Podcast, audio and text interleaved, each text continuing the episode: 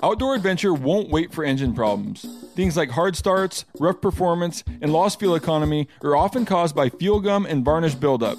Seafoam can help your engine run better and last longer. Simply pour a can in your gas tank. Hunters and anglers rely on Seafoam to keep their engines running the way it should the entire season. Pick up a can of Seafoam today at your local auto parts store or visit seafoamworks.com to learn more. There's nothing like snook hook sets at dawn or catching a tarpon in the moonlight. Find your next fishing trip made easy on fishingbooker.com and experience the magic of the Sunshine State or any other destination on your fishing bucket list. Book a blue water adventure in search of sailfish or go snapper fishing with the kids. With over 6,000 captains and trips to choose from, planning your next one just got a whole lot easier. Download the Fishing Booker app on the Google Play or App Store or visit them online at fishingbooker.com to book your trip today. Oh, oh, oh, O'Reilly. You need parts? O'Reilly Auto Parts has parts. Need them fast? We've got fast. No matter what you need, we have thousands of professional parts people doing their part to make sure you have it. Product availability. Just one part that makes O'Reilly stand apart. The professional parts people. oh, oh, oh O'Reilly Auto Parts.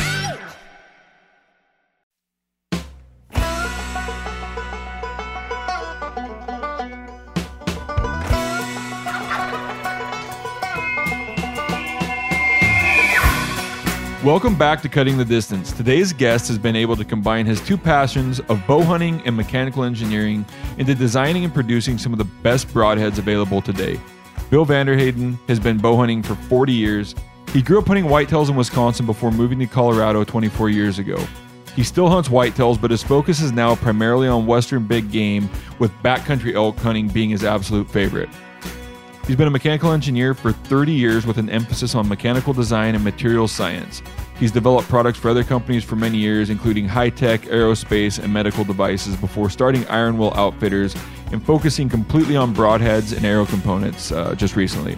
He's also an adjunct instructor of mechanical engineering at University of Colorado, where he's currently sponsoring and directing projects related to the science of bow hunting. So, welcome to the show, Bill. Thanks, Jason. Thanks for having me on. I know you just returned from a bear hunt uh, up in Canada. It looked like a great time with some great results. Go ahead and uh, give us a little uh, uh, snapshot into that hunt. Yeah, I've been going up to Saskatchewan in the spring for, oh, I think it's my fourth trip up there in the last five or six years and just seeing some uh, giant bears. And uh, I got a good one last year, but this year it was just a tank of a bear, um, 473 pound and man, my heart was beating hard when I saw him uh, coming through the woods. But yeah, a great bear, just huge. Yeah, the, the pictures um, were impressive, and a lot of times on bears, it seems like pictures don't do them justice. So I can only imagine how big that that guy was. But yeah, for upper fours, you know, if we're getting into that almost 500 range, that is a, a giant. So congrats on that. Um, no, appreciate having you on. We're going to talk a lot about what I consider, you know, the killing end of the stick um, for a lot of us archery hunters, and so I'm I'm really excited. But uh, like every episode, we're going to jump in um, to listener questions or um, some questions that I was able to scrounge up that people had, uh, knowing that I was going to have you on a guest today.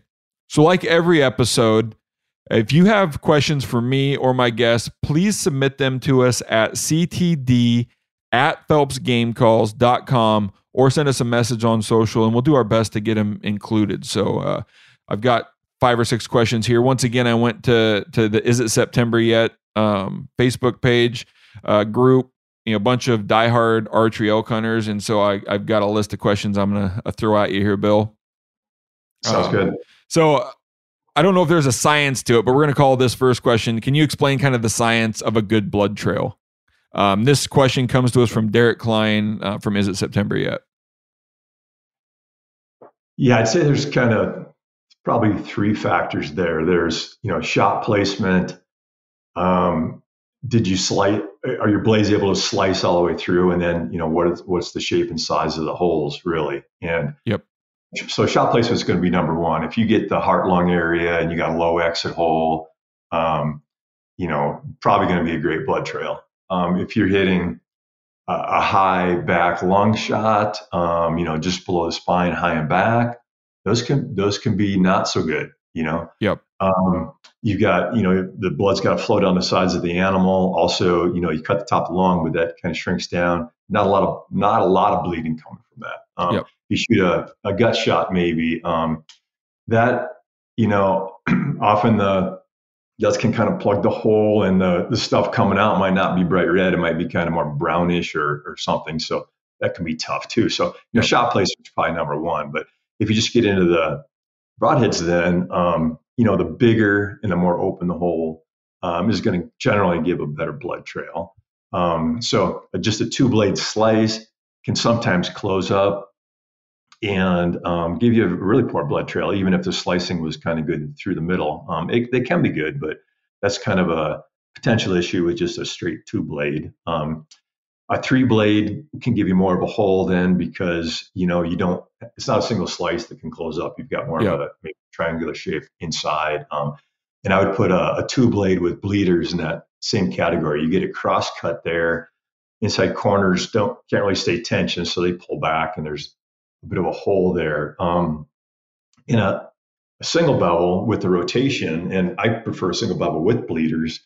With that rotation, that can give more of almost a square hole because that rotation, the way it cuts through the hide. So that hole opens up holes nicely. Um, but the other factor, uh, and I would also say, you know, kind of bigger the better. Um, you know, our wide broadhead series gives a, a wider cut than our standard, and in, in general is going to give more, you know, more blood getting out of the animal, more more tissue is sliced as you go through. Um, but one other factor that a lot of people don't think about is um, that sharpness and edge retention is really important as well. I believe. I've done some testing where you just push the broad different broadheads through say like a liver or a lung you know uh, of an animal af- after you get it and you can see that with um, iron will broadheads that are very sharp with good edge retention you get that complete cut of the size of the head as it goes through. It's slicing everything. It's not really pushing tissue aside. Whereas um, a lot of heads they're with cheaper blades those edges are dull by the time they get through the hide and for sure rib and so they push a lot of tissue aside after that don't slice it so there's a lot less bleeding involved. Yeah, that, that makes a lot of sense. Um, you know, and and you know, I just relate the sharpness to, you know, when you cut yourself with a brand new razor, you know, it seems like it takes forever to stop bleeding. And so I've always felt sharpness, but then like you said, keeping that thing sharp, you know, we've all ran our knife through hide, we've all ran our knives, you know, along a bone, and it doesn't take very long. So that that that sh- the initial sharpness, but then the ability to hold that through as it gets through the animal or out the other side, um, in my opinion, is one of those like very important um, aspects to have that exit hole bleeding. And have you found, or I- I mean, it, it's very tough to do, but a lot of times um, we get more blood out of that exit side. Um, do you? This is, this is something I've always talked about. Your exit hole on a broadhead always seems to be bigger, and and it's be. I'm going to let you you clear up anything I say that, that may be a mistake here. But when you on on your entry side, let's say you have a rib cage that's backing the hide, it, it almost guarantees that since there's no stretch to that hide, you're going to get a hole that's the exact size of your broadhead, unless you come in at an angle, you know. But you're basically going to get a a mirror of, of your broadhead that goes in. But on the opposite side, um, that that hide will stretch a little bit depending on the sharpness and the angle and whatnot. And and as as you imagine that that hide stretching over the broadhead before it finally starts to slice, you typically will get that bigger um, exit side. And, and you know, growing up or everything, you always you know the the exit hole is always bigger. Um, they bleed more out of that. Have you found that to be true, or or, or are they very similar? I think that's probably true in, in general, that the exit holes seem to be a little bigger than the entrance. Um, with single bevels, I'd say that uh, it seems to not be the case so much because that rotation on entrance and the way it it's twisting and cutting, um, I see kind of more similar. It's pretty open hole on both sides with those, with the with a single bevel with bleeders. Yep. And uh, we'll get into it here in a little bit. Um, one of the reasons I like actually a, a narrower head is to to ensure that I get those two holes if I do everything right on my side, which isn't necessarily it doesn't relate back to the lethality of the broadhead, you know, the animal's probably still going to die. It's my ability to get more evidence on the ground, you know, so I can I can track the thing to its final location and not necessarily lose it. You know, around here we've got a bunch of needles or old growth they may run into, and the more blood we can get on the ground, um, the better. And then one other thing I was going to touch, you'd mentioned like a high lung shot, um, you know, and and the result of bloods. We've we've hit a lot of animals high lung and i will say once again they die maybe faster than other ones because it does fill up their lungs with blood very quickly and stuff you know does the does the killing through that mechanism but yeah very very little blood now it is a great shot if you know to to to very quick and ethical but doesn't yield very good blood so it's that balance of uh you know it, hitting him there versus getting a blood trail. So I'll diverge on that topic. We're going to get into to penetration and some of the other things I personally look for on on big um, Western big game. But um, no, thanks for answering uh, Derek Klein's question there on blood trail sharpness, two, three, or four blades. I think we covered it all there. Um, now, I there was one thing I'm going to add to this. Do you find any difference in blood blood uh, trails single to double bevel? Does it does that affect aside from what you've already mentioned that entry hole, or or would you say that you know regardless of the angle of the blade and all of that, they they yield pretty similar uh, blood trails, everything else being equal? I would say with a, a two blade head, um, if you have a two blade without bleeder and you compare a double bevel to a single bevel, I would give single bevel a little advantage there because there's there's kind of an S cut as it rotates in. So it's um it's not really a straight slit like you get with a straight two blade without bleeders. Um, and then with the once you add the bleeders on a single bevel and get that rotation, there it does. I mean, if you look at the holes through the hide on both sides, they are more open with that rotation. Um, I would say that I'm seeing good blood trails with both. Really, our, our double bevel with the bleeder, and then our single bevel with the bleeder. There's uh, a lot of cutting going on, and the holes are opening up both sides. Um, I think they both do really well. I might give a little advantage though to the single bevel with bleeder just because of the way it opens up those holes, especially the entrance hole.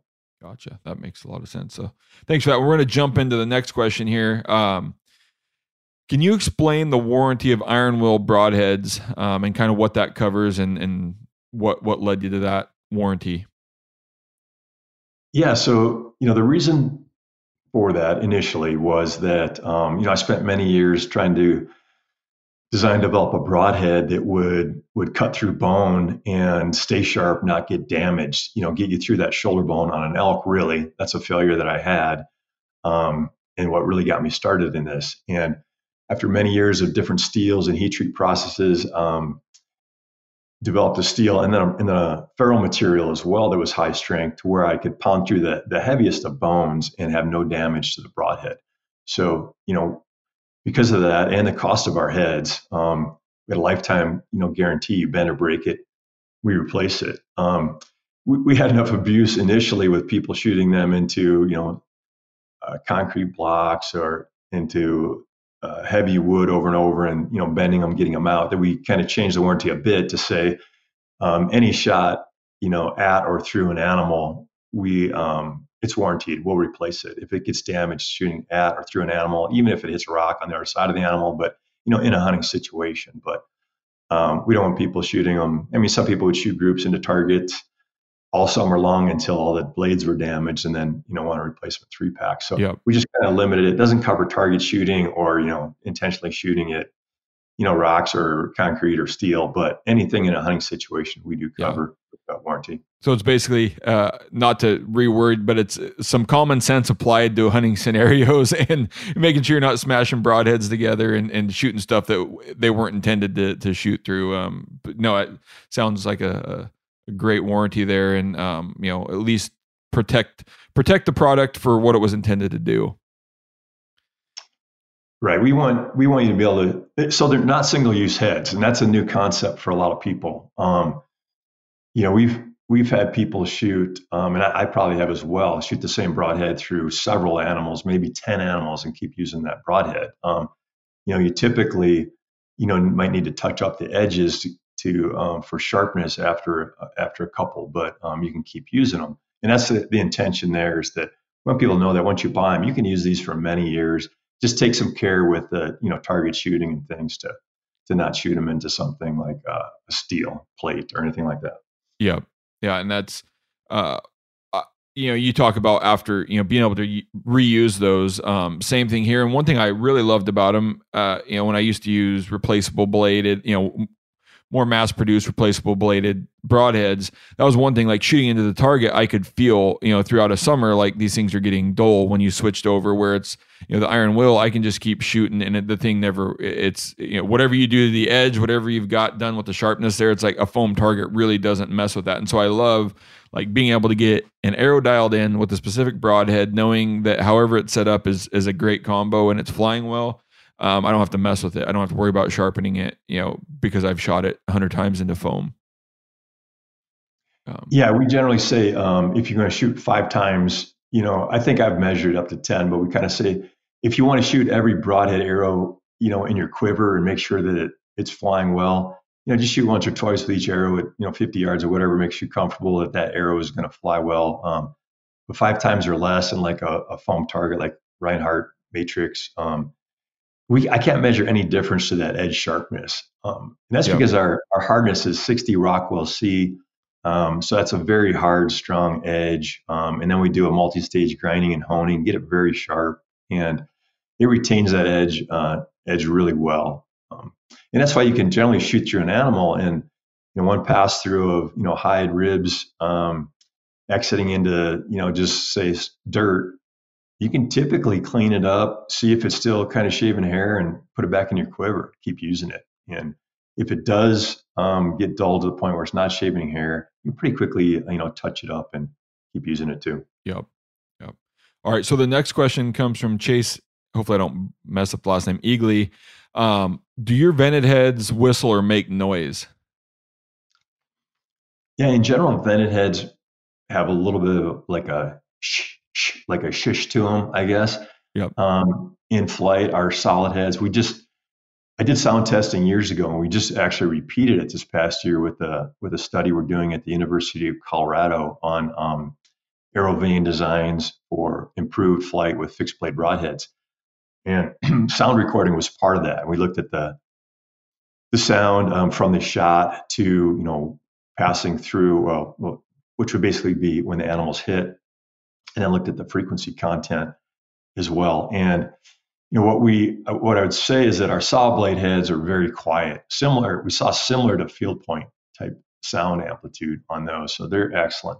And our vented blades um, are a bit louder. Our, our, original V series with the small vents are um, probably our loudest head, and then our wide series with the larger vents, um, that vent is a bit quieter. It's kind of like blowing through a whistle versus a tube a bit there, but we saw in both cases though and that's this is why I don't think it's as big of a deal as some people do. Is that you know you get the sound of the bow going off, and then the arrows, it, it, and really that bow noise is still there's still vibration noise coming from that bow when the arrow is five to ten yards down range already, um, and then it gets really quiet until the arrow gets pretty close to that animal or the, or the target, and then it flares up. So, um, and if we looked at the segment that was say 15 to 10 yards from the animal, it was very hard to pick up a difference between different vanes, different broadheads, um, anything there. So I think I think it's a bit.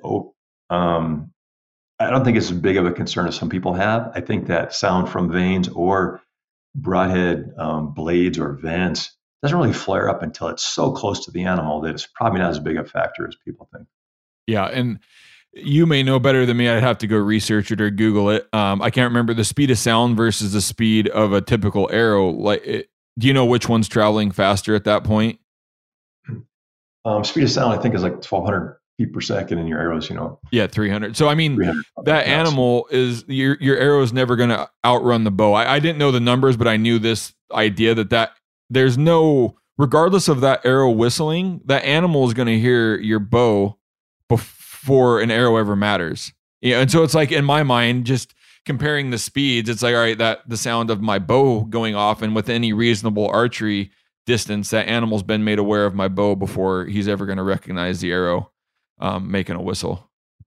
Yeah, I mean my my current thinking on this, and I try not to make you know gut decisions. I try to make analyze, do data driven decisions on things. But I kind of feel like, um, you know, because a lot of people say, you know, from a video, you can see that the animal didn't move at the shot of the bow. He moved from the, um, you know, sound of the arrow later. But really, that arrow is, you know, a quarter of the way there, maybe when he hears it, when he hears the bow go off. And, and that bow noise continues, you know, for another five or 10 yards of that arrow travel. Yep. Um, and now he's looking that way. And, you know, deer and animals in general have excellent vision for movement. So he looks over that way. Maybe he sees movement of the hunt or whatever, or maybe even sees the arrow in flight. Um, you know, and then I think with that movement, with that sound, they're deciding, am I going to bolt or, or or not? And they start moving. And you know, and there's a little bit of time just to register from the sound yep. to when an animal can react. So my feeling is, um, yeah, maybe he moved when the arrow was maybe started moving when the arrow was halfway there, but it's still that initial sound of the bow, him looking over, maybe maybe something he saw with his vision that's making him react that way. Yeah. Um, that's kind of my feeling. Not so much the sound of the vane or the the broadhead, broadhead, but you know that's that's not the general thinking in industry. I'm just trying to apply science and what I've kind of learned so far. Yeah, for sure. That's all we can do, right? And that's where I love being able to balance the science versus what we see out there is real world results and um, kind of blending those two. So, uh, next question comes from Chris Pasto. Um, what's your best practice for sharpening uh, iron will broadheads or any broadheads for that matter? Yeah, um, I would say first off, when you get when you get our broadheads, don't don't sharpen them. They're very sharp already. You, it'll be difficult to achieve, you know, the edge sharpness we have. We can zoom into 200x and it's still, you know, dead sharp to uh, one ten thousandths of an inch. Um, and so our sharpness starts way sharper than than many. But in general, I would say that when you get broadheads, um, it's good to check sharpness. You'd be surprised at how many aren't sharp out of the box, especially like a one piece solid construction, you know, two or three blade. Often, often a lot of times those just have a milled edge, milled bevels to them. Um, so just a note first off, when you get heads, check to see if they're sharp, make sure they're sharp or sharpen them when you get them. RG shouldn't need to do that. And then it kind of depends on how much that edge is worn away. Um, generally with with ours, it's kind of like a high end knife. The hardness, the sharpness is very good to start with, and you can typically go through, you know, hide, meat, um, even a rib, and have that um, edge be pretty good. So I would first just clean it up, check and see if it's still sharp, shaven hair, or you can see if it kind of cuts paper.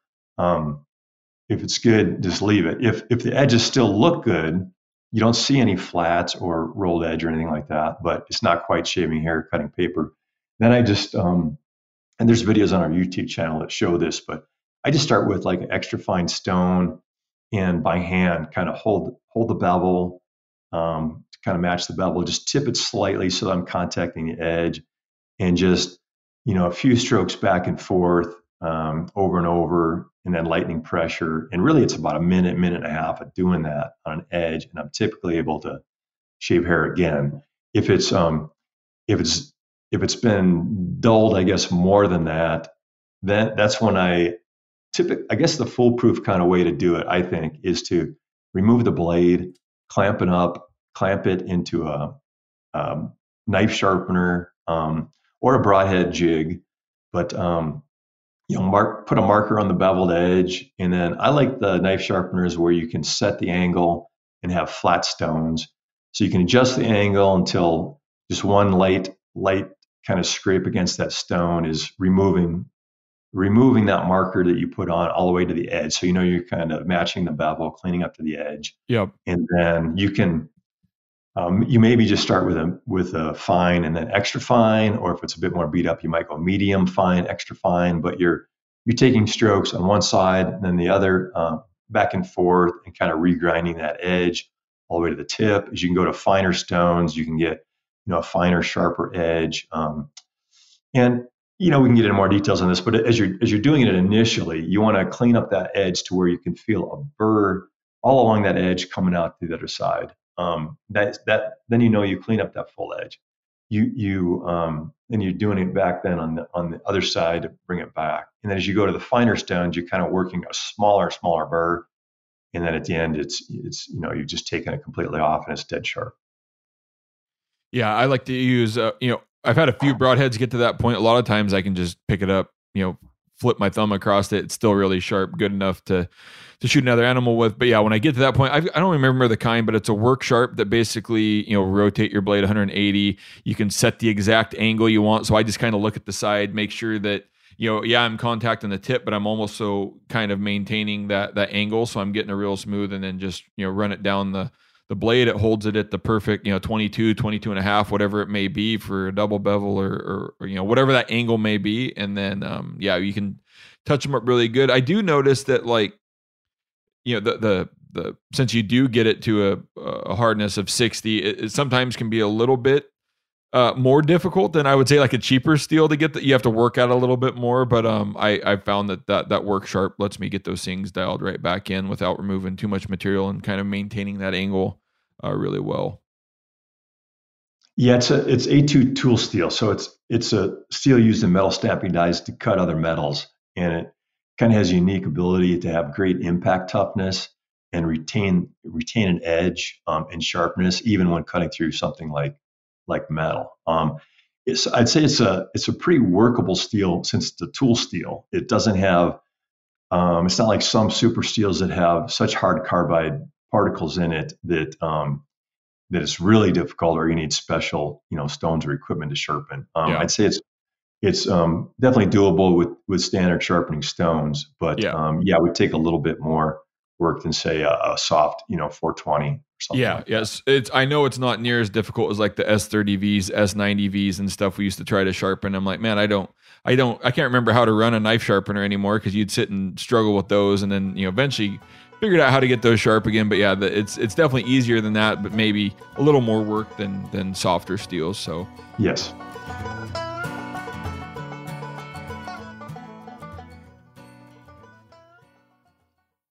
We've all seen plenty of gadgets and fads come and go, but here's one product that stood the test of time Seafoam Motor Treatment. Lots of hunters and anglers know that seafoam helps engines run better and last longer. It's really simple. When you pour it in your gas tank, seafoam cleans harmful fuel deposits that cause engine problems. I'm talking common stuff like hard starts, rough engine performance, or lost fuel economy. Seafoam is an easy way to prevent or overcome these problems. Just pour a can in your gas tank and let it clean your fuel system. You probably know someone who has used a can of seafoam to get their truck or boat going again. People everywhere rely on seafoam to keep their trucks, boats, and small engines running the way that they should the entire season. Help your engine run better and last longer. Pick up a can of Seafoam today at your local auto parts store or visit seafoamworks.com to learn more. O'Reilly Auto Parts are in the business of keeping your car on the road. O'Reilly Auto Parts offer friendly, helpful service and the parts knowledge you need for all your maintenance and repairs. If you're confused about what part you need, like what wipers are going to be the best, what replacement headlights are going to be the best, go into O'Reilly and talk to the people that work there because they're great and they're super friendly and they'll get you squared away where you walk out knowing you got the right thing. They've got thousands of parts and accessories in stock, either in store or online, so you never have to worry if you're in a jam. Do you need your windshield wipers replaced? You need a brake light fixed? You need some quick service? They'll help you find the right part or point you to the nearest local repair shop for help. The professional parts people at O'Reilly Auto Parts are your one stop shop for all things auto do it yourself and you can find what you need in store or online. Stop by O'Reilly Auto Parts today or visit us at o'reillyauto.com slash meat eater. That's o'reillyauto.com slash meat eater. You ever get that feeling you're stuck inside staring at screens and a primal urge kicks in? You crave wide open spaces, fresh air, the chance to connect with the land? Well, maybe it's time to find your own piece of the wild, but searching for property can be a maze. That's where land.com comes in. They got millions of listings across the country, from mountain ranches to hidden fishing holes. Their search tools are like a seasoned guide helping you narrow down what you want. Land.com isn't just about buying and selling. It's about finding a place to hunt, fish, explore, or simply sit by a campfire and listen to the crickets. So head over to land.com today to turn one day into today because trust me, there's nothing quite like the feeling of standing on your own piece of earth.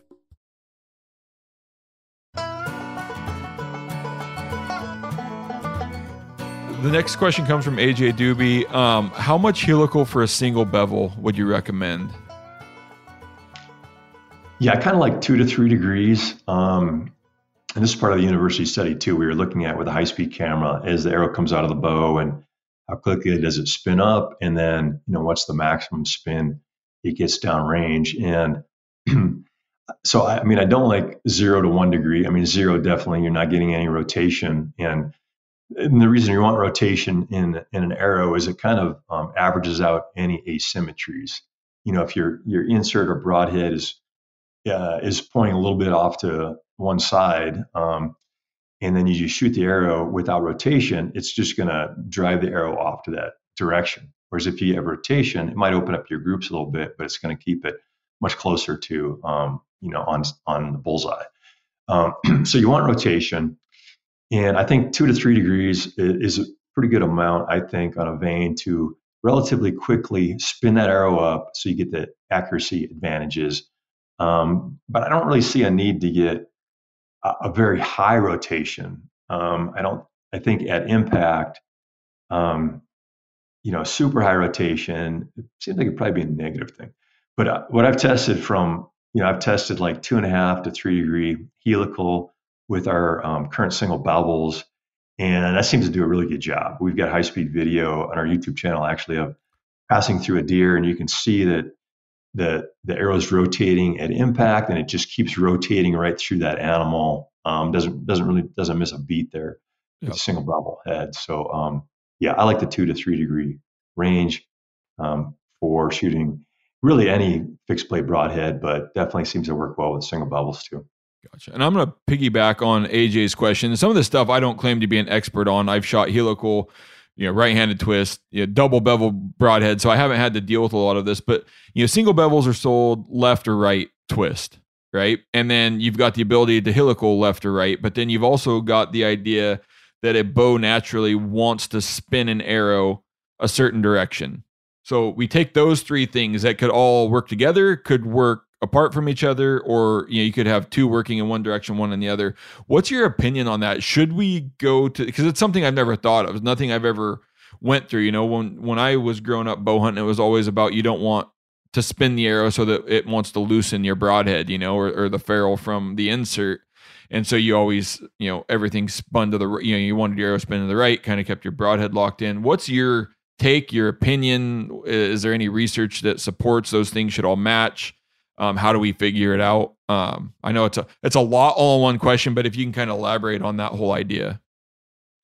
Yeah, I think the I think the important thing or the most important thing if you're going to shoot single bevel is that your your vanes and your bevel match. You know, you want that arrow rotation as it hits the animal to to continue in that direction. So, and I think you can do I'd say do two to three degree um, offset or helical. And if you're doing right offset or helical, then do a right uh, single bevel.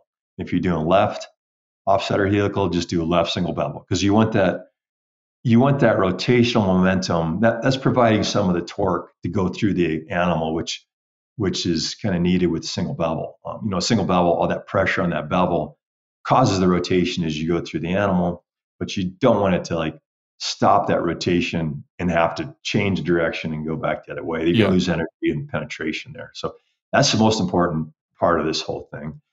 Um, the other question is really the kind of the clocking they call it of the bow, or if you shoot a bare shaft out of your bow, which way is that arrow going to rotate? And this isn't really done by design. I mean, ideally the arrow would just come straight out of a bow you know the bow manufacturers aren't doing something in particular to make it rotate le- left or right. There's just kind of an imbalanced force on it that might go left or right, and um, you know, generally that's due to the string twist and the and the serving and how that nock just kind of releases from it. Uh, I first heard about this maybe 12 years ago or so, and I when I first tested on my bow at that time, I was getting like a quarter inch rotation left over 12 feet Well, I knew from high speed video that my arrow was getting like a full rotation right in like uh, 10 inches or something from the vanes when they're at two and a half to three degrees. So, and you know, from engineering, sum of the torques equals I alpha. Um, it's you know that rotational rotational um, ang- you know angular acceleration, I guess. So to me, like that little bit of torque left um, and all this torque right from the vane, uh, don't worry about it. That was kind of my initial thoughts on it, and I've still kind of tell people in general, it, it's not that it's not a big of a factor. I mean, if you want to really dig into the, the details and the weeds, um, I mean, I do see with high speed video that if the bow tends to want to make it rotate a little bit left, there's a little bit more of a hesitation there before the right rotation starts. So I'm not going to say that it doesn't matter at all, um, but I'm not I'm not so sure that it. I don't think it probably matters a whole lot in in accuracy. Um, at least not for the average guy, and I'm not even sure for the pros. You know, I've talked to pros that started doing it, but um, they said they aren't really seeing a difference in accuracy. So yeah. I, I'm a bit on the fence on that whole thing, but it's it's one of those details that there's a lot of other things to worry about. Yeah, bigger factors than that. Yep. All right, yeah, thanks for diving into that one for me. So the next question comes from Ryan Randall. Are there any plans for a traditional three or four blade head um, in Iron Will's future? Yeah, um, good question. You know, our two blade with bleeders is basically a four blade. Yeah. Um, with with an advantage, I think. Sitting that putting that bleeder back away from the tip um, is an improvement for splitting splitting bone, for instance. If you're and it's really why I like a two blade with bleeders over a three blade as well. If you think about hitting a scapula with a two blade head, it just has to make one split through it. Um, and that takes quite a bit less force than like a three blade where you're splitting in three different directions at once. It's a lot more force. And we've got some um, force testing data on our website that shows this, but just pushing down through um, hide muscle and scapula with our two blade with bleeders um, versus a three blade, I think our force was, I think the force was like five times as much with that three blade, trying to make that split out three ways. And I hear about this all the time people shooting a three blade head into scapula on an elk and not penetrating through where ours penetrates very easily through. So, um, will I ever make a three blade? You know, I've, I might. I'm considered it. You know, there's a lot of people that are just stuck on shooting three blade heads, yep. and want me to make a better one. And so I might, but I actually think a two blade with bleeders is a is a better option for still getting a nice entrance exit hole, um, cutting a similar number of t- similar amount of tissue if you look at the total cut, but yet penetrates bone and um, and hide and everything else much better. Yep. No, I I'm in agreement there. You know the the the only advantage I ever saw to a three blade was the idea that that hole may not um, you know it, it, may stay more open, but I think we still accomplish that. Like you said, the tension from the center of that hole on a four blade does the same thing and kind of keeps that hole open. But then, you know, people have talked about, well, you know, just basically two two blades crossing, they can still close. But I agree, you kind of get that that middle open. So, um, yeah, thanks for thanks for taking that one on. And now the last question, um, and uh, you know, the the question we had got from a few guys is why are they so expensive? And I'd like to rearrange this question and ask you why are Iron Wills worth what what what you charge for them and you know if you can go through the manufacturing process qa qc materials finishing um, hardening all of that and, and kind of give us a look into why these broadheads you know cost what they cost. Yeah good good question. You know when i, I first had a broadhead fail on an elk shoulder blade in 2004 um, and it was pretty, devastating for me at the time and uh, you know, I was a mechanical engineer, had developed products for other companies for for many years at a high level, and then I was took a look at this broadhead, you know, really critically, and decided quickly that this thing's junk. It's prone to failure. Um, and I really just decided. Well, I first, you know, researched and tested a lot of other heads out there, but then at the end decided to really just start from scratch and not think about low cost manufacturing, but think about how can I get the highest possible performance out of this broadhead to for sure get to an elk shoulder bone, get through the vitals, make that a successful hunt instead of you know a heartbreak. And you know, I I'd also had a background when I when I first graduated from engineering school, I went to work for 3M company. um, at the time with development engineers, they'd have you spend like 20% of your time on a technology development project. And coming out of school, um, I kind of had an emphasis in kind of mechanical design, machine design, but then also advanced material um, materials engineering and, and steels in particular. So the technology development program they gave me was um, tooling develop tooling technology development for the corporation. So I was digging heavily into steels, tool steels, heat treats, um, coatings, uh, you know, other things to try and um, improve tools that we're doing, you know, cutting materials, um, cutting metals, you know, um, really kind of all the different tooling things that are used in a big manufacturing corporation. So, you know, I dug deep into the steels, worked with different steel suppliers and things like that. So I had that background as well. So, you know, I just knew there was that, you know, most of the blades out there were using like a 420 stainless steel, which is not really even a, a good blade steel. It's it's kind of a nice compromise of being very cheap and doing doing okay. But um anyway, I went through five different steels before I settled on A2 tool steel. Um, I used S7 as well, which is a great impact steel. And really, uh, they're both used in metal stamping dies and punches. S7 is generally used to punch or form metal. A2 is often used if you're going to cut metal. And so, even though I liked S7 and used it for a couple years in development, I say A2 was kind of a better because I could get it harder, sharper, retain the edge better. Um, anyway, and that, you know, I process it like you would a high-end knife blade. We start with, um, you know, steel plate, um, blank that out. We do um, CNC machining, multi-stage grinding, honing. Um, we do a heat treat process that includes a cryogenic treatment and um, triple tempering to just get the best possible. We, we, can geek out on why we do that, but you do this cryogenic treatment. You you make sure all the you know it's basically making sure the microstructure is um, perfectly you know changed. It goes from austenite to martensite, and it's a very hard, dense structure, and to make sure it's all uniform. Um, and then the, the tempering adds the toughness. Um, anyway, we spent a year just working on the heat treat once we chose the steel. And so all these steps in that process, um, you know, add cost versus typical blades are they're done on a reel to reel. There's a reel of metal coming in one side, and you can do that when blades are, you know, 20, 30, maybe even 35, 40 thou thick. You can just have a roll of steel coming into a stamping machine to where it, it's feeding through on a strip. It's stamped and a lot of these machines, they they grind it right, they sharpen right there too.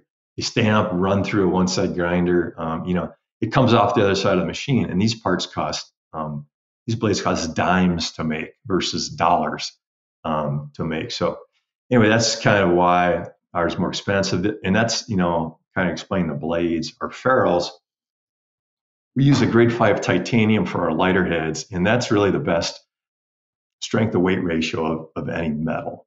So um, I think that's the best metal to use on a ferrule on, say, a 100 grain head. We use on some of our 100, 125 grain heads when you really want the best strength to weight ratio. And then as we go to our heavier weights, we use a hardened steel, which is, you know, you can, all steels aren't created equal. Most steel, you know, all steel, say ferrules or heads out there are generally 302 stainless, um, which is not hardened. You can harden you can use martensitic steel, harden it, and get strength that's um, you know maybe three, two to three times the strength of of those austenitic, you know, 300 series steels. So, and we actually harden them and machine them in the hardened state. So it requires that we machine them slower. It takes longer to machine. The material costs more. So that's why those cost more as well. But we can get very precise. There's no you know distortion or discoloration from a later heat treat, and it's really it's really kind of best way to make a, a, the parts that you can. And I'm all about performance. I'm a development engineer, and I want to use the best process to make the best product, and you know, kind of let the costs fall where they do. And that's really why wire broadheads uh, cost quite a bit.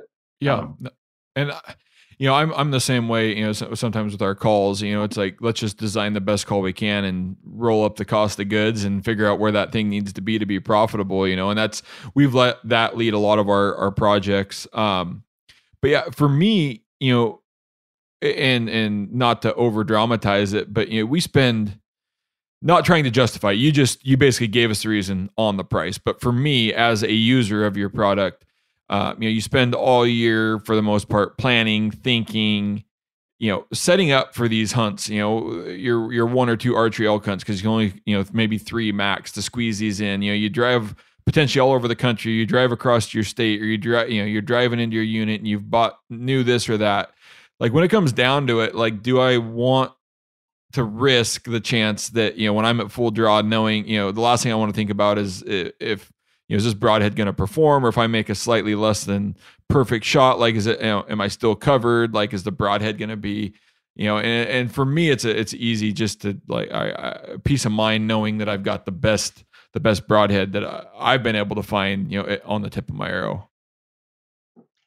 Yeah, that's a good point. You know, all the all the effort, all the work, you know, to be a bow hunter, there's there's a lot of preparation and work that goes into into it. And when you when that shot happens on that animal that walks out, and maybe it's the biggest animal you've seen or or whatever, but when that animal walks out, what piece of gears matter the most? Well, at that point, it's having good arrow flight and then having your broadhead perform, you know, on impact. So yep. it's um, you know, our heads are probably twenty bucks more per head than than the things you're going to pick up at a um, department store, but it's um yeah to me it's is is worth it at that moment of truth there um, yeah. to get that animal and have the best chance for success yeah well uh that that kind of wraps up the listener questions here. I appreciate everybody over is September yet um, sending us questions. And so once again, you have questions of your own, email them to us at ctd at phelpsgamecalls.com or send us a social message and we'll do our best to include them uh, for me or my guests.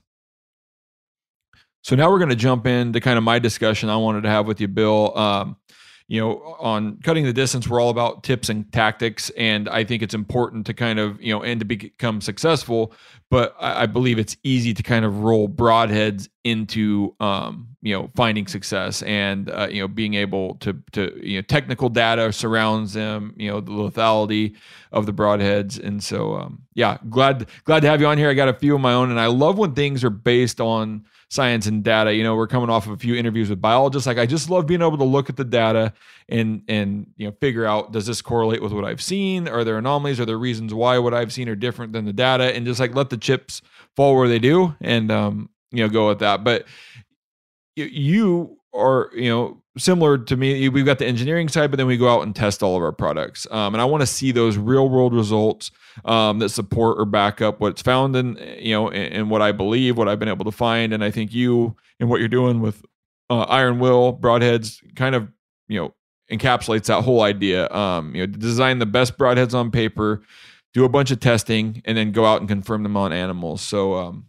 yeah i you know gonna gonna jump into to our conversation with you here. Um, so can we dive a little deeper into your work that you're doing with the university of colorado? You know i think there's a lot of just generalities or ideas that have you know come from many many years of bow shop owners in, in industry stuff uh, but you're actually going back and kind of proving that or you know coming up with data that supports that. So give us a little bit of what you're you know doing at University of Colorado. Um, you know you've got new vanes that you're looking at, new arrow setups. Um, kind of give us the full rundown of of you know lab testing and and new products.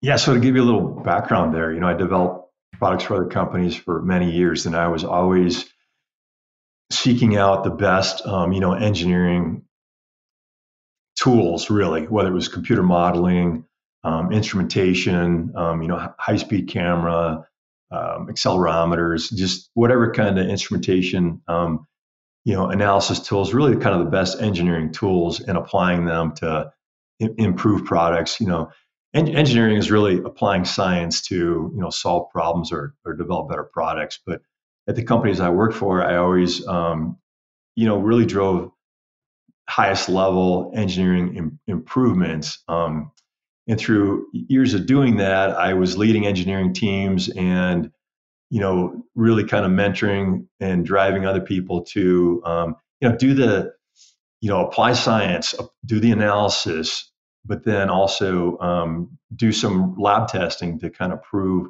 that uh, you know a computer model is accurate. And and this what you know the analysis shows will be an improvement actually does make an improvement. And then in the final you know final assembly testing um, you know, prove out that you did make make it better. And so, you know, I was involved, you know, in different companies doing that, and then companies I worked for started sponsoring university projects, um, and then I was um, placed as kind of the company, you know, industry client over those projects, and then about eight years ago, the university asked me to be one of the faculty directors. So I became an adjunct instructor of mechanical engineering and was one of the faculty directors for the senior design um, project for mechanical engineering. And that's a year long project where seniors mechanical engineering are required to do it, but they take um, an industry project and spend a year doing, you know, analysis, um, design analysis, prototyping, testing, you know, iterating, bring it bring it to manufacturing typically.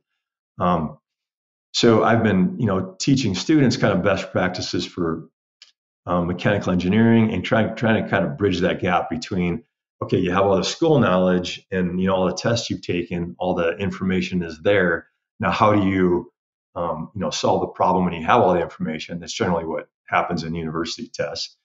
To where you get in the real world and develop a project, and all the information isn't given to you. You have to figure out what is the science here, what is the physics, how can I apply it, um, how can I um, analyze it, test it. So, you know, I've been teaching students to do that. And then this past year, I finally uh, got approval from the uh, university to both direct and sponsor a project. So Iron Will Outfitters is sponsoring a sponsor project on improved arrow vane design for bow hunting, you know, with fixed blade broadheads on the front. So it's been a great project. Um, you know, it was uh, five seniors in mechanical engineering that had no background in, you know, archery or bow hunting, which I kind of like. They come into it with with no um, you know preconceived ideas of what works or doesn't work. They're just using designing, analyzing, um, collecting data, and really kind of making data-driven um, you know decisions or showing the results based on that. Um, so this past year, we tested six of what I considered kind of the top hunting vanes in the industry. Um, did a you know CAD model of those at a three degree helical on the arrow with iron broadheads on the front. Did a fluid dynamic model. Um, so it's really a very sophisticated one. It has you know airflow going over the arrow, even as it's rotating through the air. We were able to model that. We're looking at um, we're looking at really accuracy, stability, wind drift, drag, um, and sound from that. So we can we can we can model all that here. We can oh, in don't know if I said spin up as well. So we can kind of model that how these different vanes will um, do a better job of that than the other. You know, we tip we can tip the angle, let's say five degrees to the wind, like as if it's coming out of your bow and your bow's a little untuned, and we can see what is the restoring torque that quickly brings that arrow back back on track to get it you know straight at the target. And so uh, we, we studied six of the vanes in, in the industry and then studied some different prototype vanes Um, but we took it from the you know analytical computer modeling to then also um, to do the empirical testing, the actual testing with a, a shooting machine using a high speed camera to kind of vary to verify the spin up and then the stabilizing um, and then the max and then the max rotation. Uh, we used um, LabRadar to look at the velocity from the bow to the target to verify the drag and the drop that we calculated through the model. Um, we had a very sophisticated sound recording system placed out there that was uh, recording the sound with these omnidirectional microphones, and then we analyzed that through through MATLAB so we could look at uh, the frequency content, and we looked at you know the frequency kind of peak range for humans which i think was uh, 2 to 4 kilohertz and then also animals which i believe was 4 to 8 kilohertz. So we said okay does this arrow sound you know arrow broadhead vane combination sound loud to a person?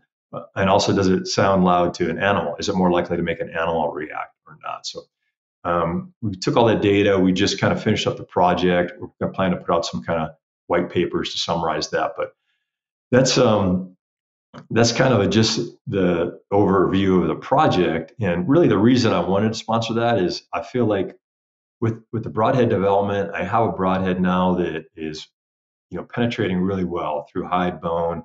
It's getting you that pass through, and some people, a lot of people, um, I wouldn't say a lot, but some people, their problem with shooting fixed blade heads is that they they struggle to get good arrow flight with fixed blade heads. So I wanted to dig more into the science there and kind of be able to show people, hey, you can definitely get great long range flight with fixed blade heads. You just need to uh, do a few things here. You know, get some rotation in your arrow, tuned bow, um, the right vanes on the back, and, and you're good.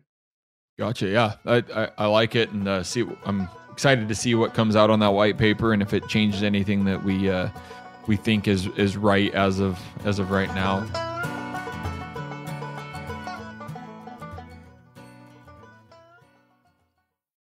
We've all seen plenty of gadgets and fads come and go, but here's one product that stood the test of time Seafoam Motor Treatment. Lots of hunters and anglers know that Seafoam helps engines run better and last longer. It's really simple. When you pour it in your gas tank, Seafoam cleans harmful fuel deposits that cause engine problems. I'm talking common stuff like hard starts, rough engine performance, or lost fuel economy. Seafoam is an easy way to prevent or overcome these problems. Just pour a can in your gas tank and let it clean your fuel system. You probably know someone who has used a can of Seafoam to get their truck or boat going again. People everywhere rely on Seafoam to keep their trucks, boats, and small engines running the way that they should the entire season. Help your engine run better and last longer. Pick up a can of Seafoam today at your local auto parts store or visit seafoamworks.com to learn more.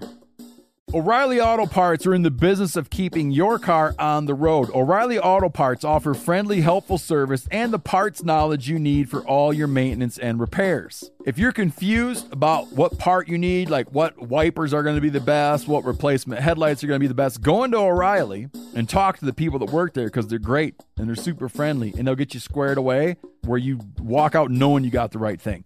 They've got thousands of parts and accessories in stock, either in store or online, so you never have to worry if you're in a jam. Do you need your windshield wipers replaced? You need a brake light fixed? You need some quick service? They'll help you find the right part or point you to the nearest local repair shop for help. The professional parts people at O'Reilly Auto Parts are your one stop shop for all things auto do it yourself and you can find what you need in store or online. Stop by O'Reilly Auto Parts today or visit us at o'reillyauto.com slash meat eater. That's o'reillyauto.com slash meat eater. You ever get that feeling you're stuck inside staring at screens and a primal urge kicks in? You crave wide open spaces, fresh air, the chance to connect with the land? Well, maybe it's time to find your own piece of the wild, but searching for property can be a maze. That's where land.com comes in. They got millions of listings across the country, from mountain ranches to hidden fishing holes. Their search tools are like a seasoned guide helping you narrow down what you want. Land.com isn't just about buying and selling. It's about finding a place to hunt, fish, explore, or simply sit by a campfire and listen to the crickets. So head over to land.com today to turn one day into today because trust me, there's nothing quite like the feeling of standing on your own piece of earth.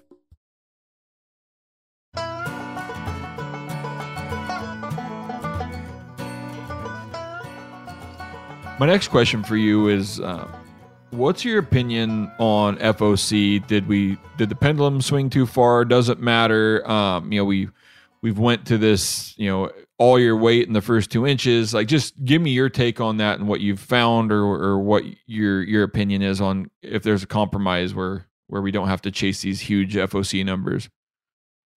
Yeah, I don't think there's any. I don't think there's any science that would show that extreme FOC would would be a significant increase in penetration.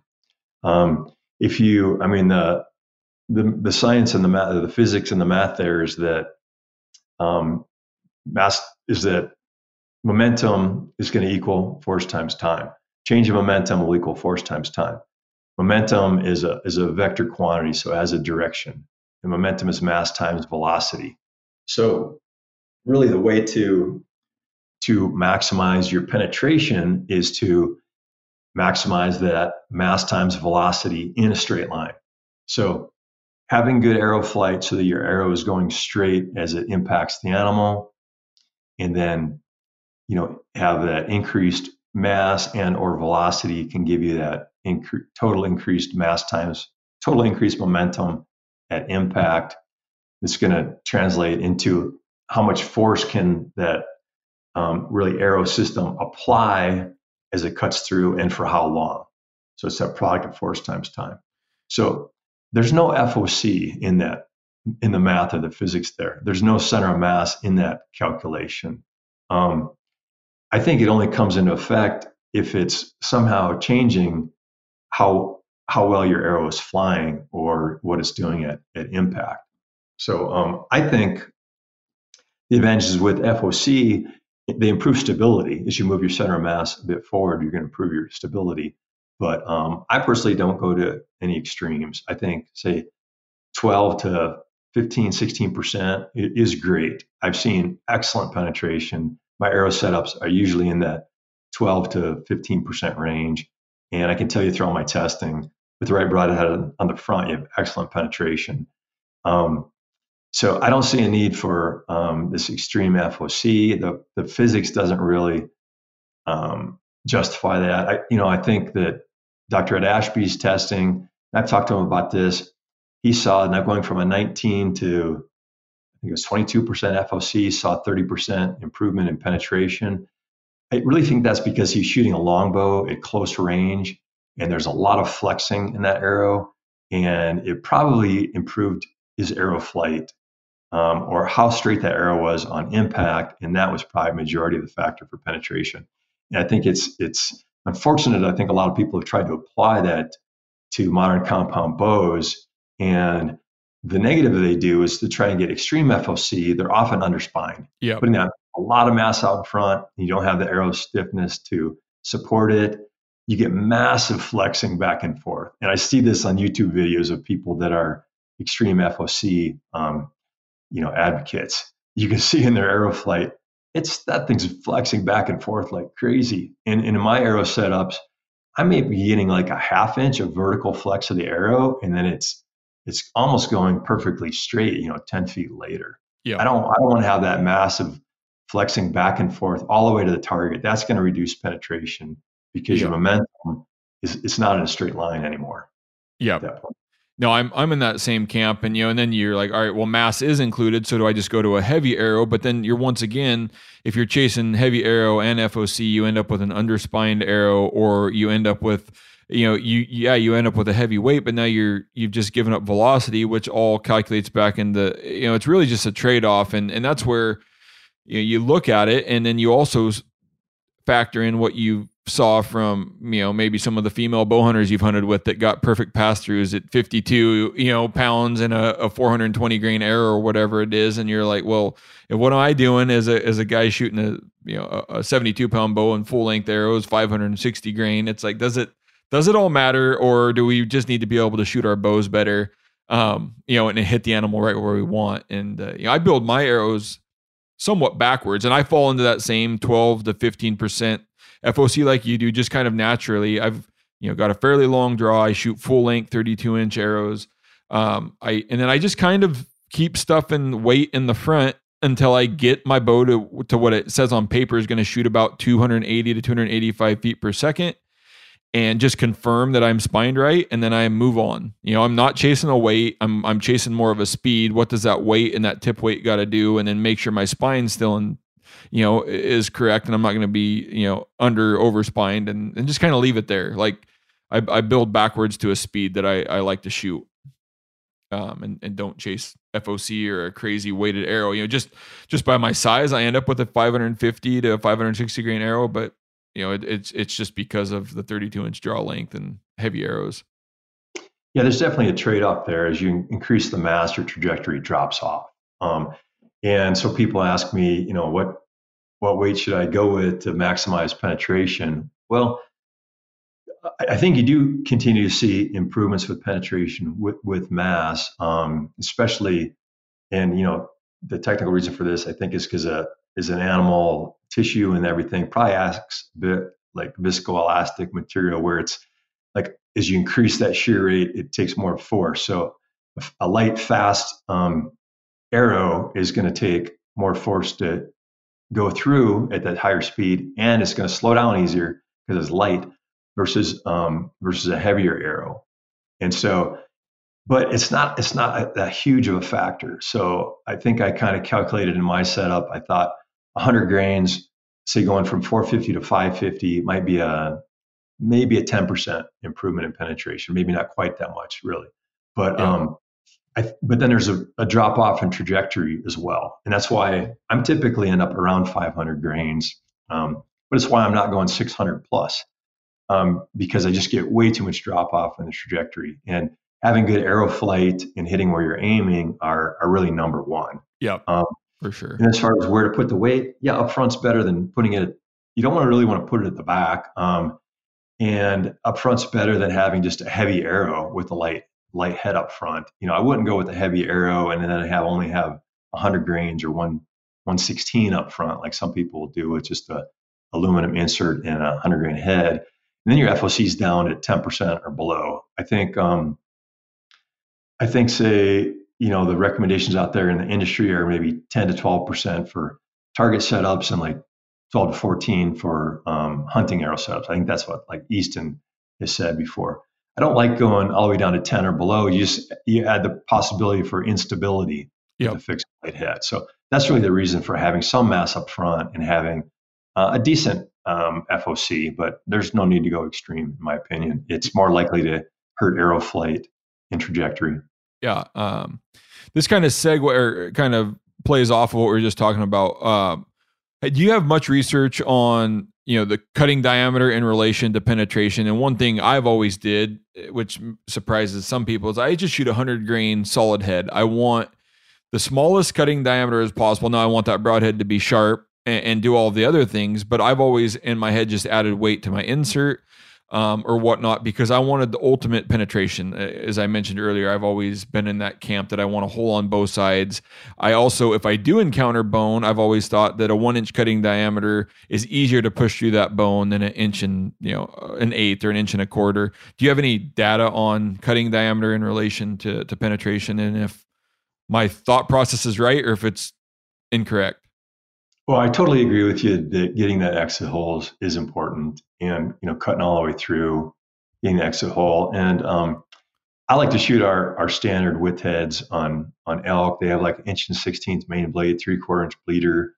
It's 1.8 inches total cut, but it's relatively compact and flies well at long range. And that's that's generally my elk head. Um, and you know, I'm zipping right through that. It takes such low force to cut through with our heads that often they're going 20 yards and, and looking around, or sometimes not even moving. You know, it's zipping through and they're dying quickly if with the right shot placement. So I don't really see a need to go with bigger heads. And and for years I kind of fought it. And then we had enough people that really just wanted a wider head for whitetails, bears, things where the shots are closer. Um, and long range flight isn't so important, and just to get a bigger hole. Uh, when I first started making those and doing all the lab testing, I expected to see a higher, quite a bit higher force to penetrate with the wider blades. And I was a bit surprised that I don't measure much difference. Um, and, and it's really kind of helped reinforce what I'd learned prior is that sharpness and edge retention are huge factors in the force it takes to penetrate,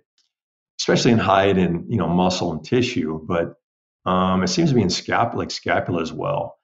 Now, um, I might say if you know bigger, heavier bone, I do. I'd, you're probably gonna have less force to cut through with a, a head that's not quite so wide. But if I just measure the force to go through, see it through, say hide, muscle, and like thin part of scapula, man, I have a hard time measuring a difference between our standard head and our wide, which is an inch and three eighths wide main blade, three quarter inch blader for two and an eighth inch total cut. Um, so I've I've kind of changed my thinking a little bit, and I don't see any problem with using that head on, um, you know, deer and elk. I use it a lot, but I also started using it on elk when I have a setup where it might be over water or I know the shot's going to be relatively close. It it penetrates. You know, I put one through a bull last year, exited the opposite side shoulder bone, um, and then buried into a log eight inches on the other side of the elk. So even though it's wide, it went through you know, it wasn't the thin part, it wasn't the knuckle, it was kind of in between part of the shoulder bone, but it didn't really slow down. I think once the tip starts cutting away, um, and maybe on, on bone split, it's kind of split that far already, and maybe on the hide, once you start cutting, it doesn't take that much to keep cutting it a little wider. Um, but I do think in general in the industry, if you look at broadheads beyond ours, you know, the more cutting, the wider cutting you do, takes more force, and is probably going to give you less penetration in general. Gotcha. Yeah, that's okay. Perfect. That's kind of what I thought, but it's it's that it's that idea that it's gonna in my head it's gonna work if I hit it in the right spot and don't go through heavy bone. The the one inch is still or the one in sixteenth still gonna do its job, but for the the you know, and I've went through you know right through the middle of the scapula before and and broke through, but it's that instance like all right, I maybe have to go through there or I I miss just a little bit and go through there, um, I feel like it just gives me a little more margin of error. But you know, as you're saying, maybe maybe not as much as we thought due to the you know the construction of the the tip and and how everything's uh, working on those Iron Wills. Yeah, one thing I'd point out too is that um, our newest head now is a is a wide single bevel head that we've had a lot of people asking us for, and I've been testing that over the last year. And um, just a few weeks ago, I was in uh, Texas hunting hogs with it, and one hog um, you know, kind of a uh, older boar that I shot a little further forward than I intended to. It was a 40 yard shot or some leaves covering his head, and I ended up shooting too far forward. I went right through the knuckle on that hog, and that was probably two and a half inches of solid bone, and it was a loud crack. And I thought, oh no, I hit something really hard. This will be a real test for that wider, um, wide single bevel that's trying to rotate, you know, through the bone too. Yeah. But um, it it made it through the bone and got you know all the way through the animal. Um, it, the arrow didn't completely pass through, but the broadhead made an exit on their side, and and that bone just cut clean in two, where you could just kind of pull it apart like a puzzle, put it back together. It was a slice all the way through, and so that was with our wide um, head. So again, I feel like it, it's going to you, you, know you need the right steel, the right hardness, strength, and everything to be able to cut through that bone, but um, it was good to see that even with the wide we went through, probably the thickest bone you're going to see on a on an animal um, in North America. Gotcha. Yeah, I, I had a question here coming up to that would have been a great segue. You know, single bevel versus double bevel. Um, you know, we kind of exhausted that on the on the listener questions, but um, is are are you seeing the ability? Uh, this is my last question on single. Um, go once again, bone. Um, are you seeing a difference? Does that single bevel just have the ability to kind of torque its way through and rotate its way through bone better than double bevel, or is that tanto point on the double bevel able to to break through bone similar, or is there an advantage of one to the other? Yeah, good, great question. And you know, over many years of testing, I've kind of struggled to find a difference for bone splitting ability. I know that that was um, it's set out there a lot that the single bevels rotate and pop bone apart. I've talked to Dr. Ashby directly about that um, and how my results were a bit different. And, you know, he was using a very long, like three to one ratio head. He had a very slow longbow setup. And he was seeing where double bevel could kind of um, just kind of wedge, wedge into that bone and um, take more force to penetrate versus that single bevel. As it started rotating, it was kind of popping bone and reducing the force for him to penetrate it was an improvement. Um, and, I, and I think we've I've talked to this in, with him a number of times now, and I feel like with with my setup being a modern compound bow, I had so much more energy that when the tip of in our tanto tip shape, when that enters the bone, starts piercing that bone, it's it's popping it apart, it's cutting it apart very quickly. Um, you know, and, and doing a great job penetrating. And that single bevel, as it's cutting in and, and popping it apart, you know, it's hard for me to see a difference in in that, at least with my setup and my my levels of energy. Um, it might be more of a factor it, with a low, you know, lower energy uh, setup, thicker, longer, you know, thicker bones. But I'm generally not seeing it. I'm popping through. You know, I do a lot of testing on, you know, cattle femurs, things like that, and I'm seeing them both are popping through um, with no problem. Gotcha. Um, so we're gonna. This will be my last question for you. You kind of rolled it up a little bit, uh, you know, for elk when you're when you're uh, you know in close proximity. But you know, we got a lot of whitetail hunters out there. Uh, you know, so for for setting up for elk, what would you recommend the best broadhead for whitetail hunters? Um, you know, to be you know out of a tree stand if that changes angles and and all of that. Do you have a recommendation for that, or is it just typically your wider wider angles? Yeah, you know, I've shot I've shot all of our broadheads on quite a few whitetails at, at, this, at this point, and I could say that you know they they all do a good job. They all you know zip through quickly, cut through bones, um, open up shot angles and opportunities there. Um, that's really kind of what I tell people that um, you know, might shoot mechanical or want to know what, how is our head better than a mechanical at a whitetail, it's I'm generally telling them it's it's opening up shot angles and you know if, if you shoot a mechanical hit them where they're soft and you're probably fine. But with ours if you know that animal ducks and turns into it and you have to go through the shoulder blade even the thickest part of the, the shoulder bone uh, it's going to penetrate and it's it's going to get you through the vitals um, or if it's a downward shot through the spine um, and really i say that about any of our heads um, that we make they're all going to be able to make those shots. I'm generally personally using um, our wides now more on whitetails. It's just that the, the shots are, you know, typically 20 to 30 yards. Um, rarely are they over 40 in a whitetail woods. And so I know I know our wide's going to penetrate great. Why not get a little bigger hole? Um, if there's a more marginal shot, let's say you end up hitting, you know, one lung, liver, guts.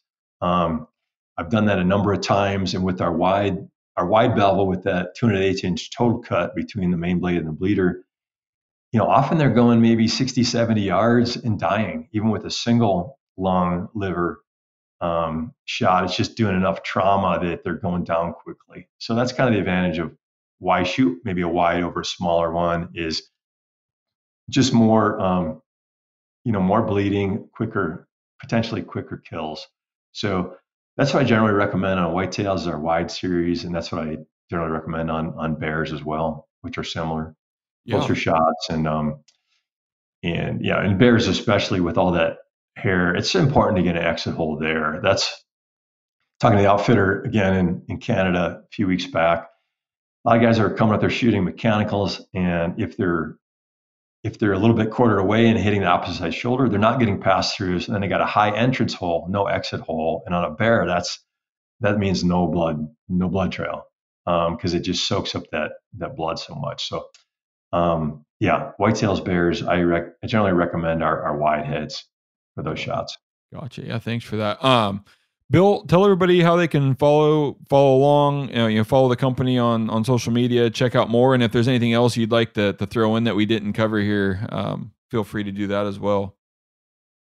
Yeah, our website is um, Iron Will Outfitters. Um, we're on you know Instagram, Facebook is Iron Will Outfitters. Also, we're we have a YouTube channel. It's also Iron Will Outfitters, and um, yeah, I'm I'm committed to uh, improving you know bow hunting, uh, applying science to make better products. We we make um, broadheads. Um, you're currently working on um, making better arrows. We've started, you know, through the university study. We we came up with, uh, we found the best thing from the study was this um, hybrid hunter uh, vane, which is the Max Hunter profile and a new hybrid material that we had AE make for us, and um, worked with Easton to machine flex these at three degree helical so that all the people ask that ask me, you know, what arrow setup should I use to with your broadheads?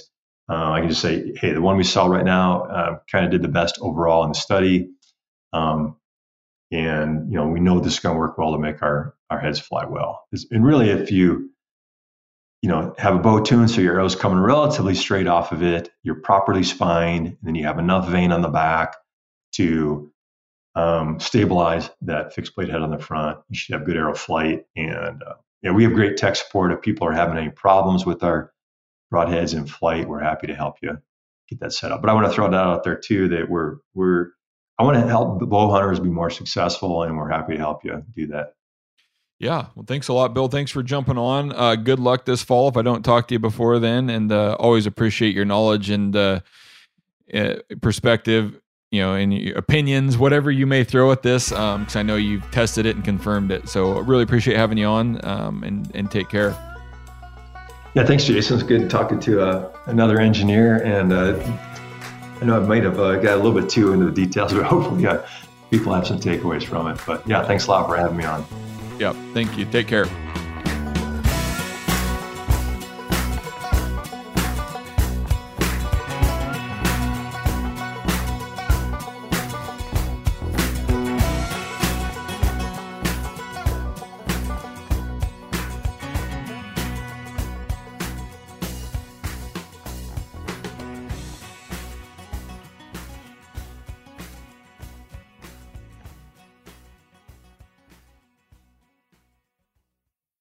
Outdoor adventure won't wait for engine problems. Things like hard starts, rough performance, and lost fuel economy are often caused by fuel gum and varnish buildup.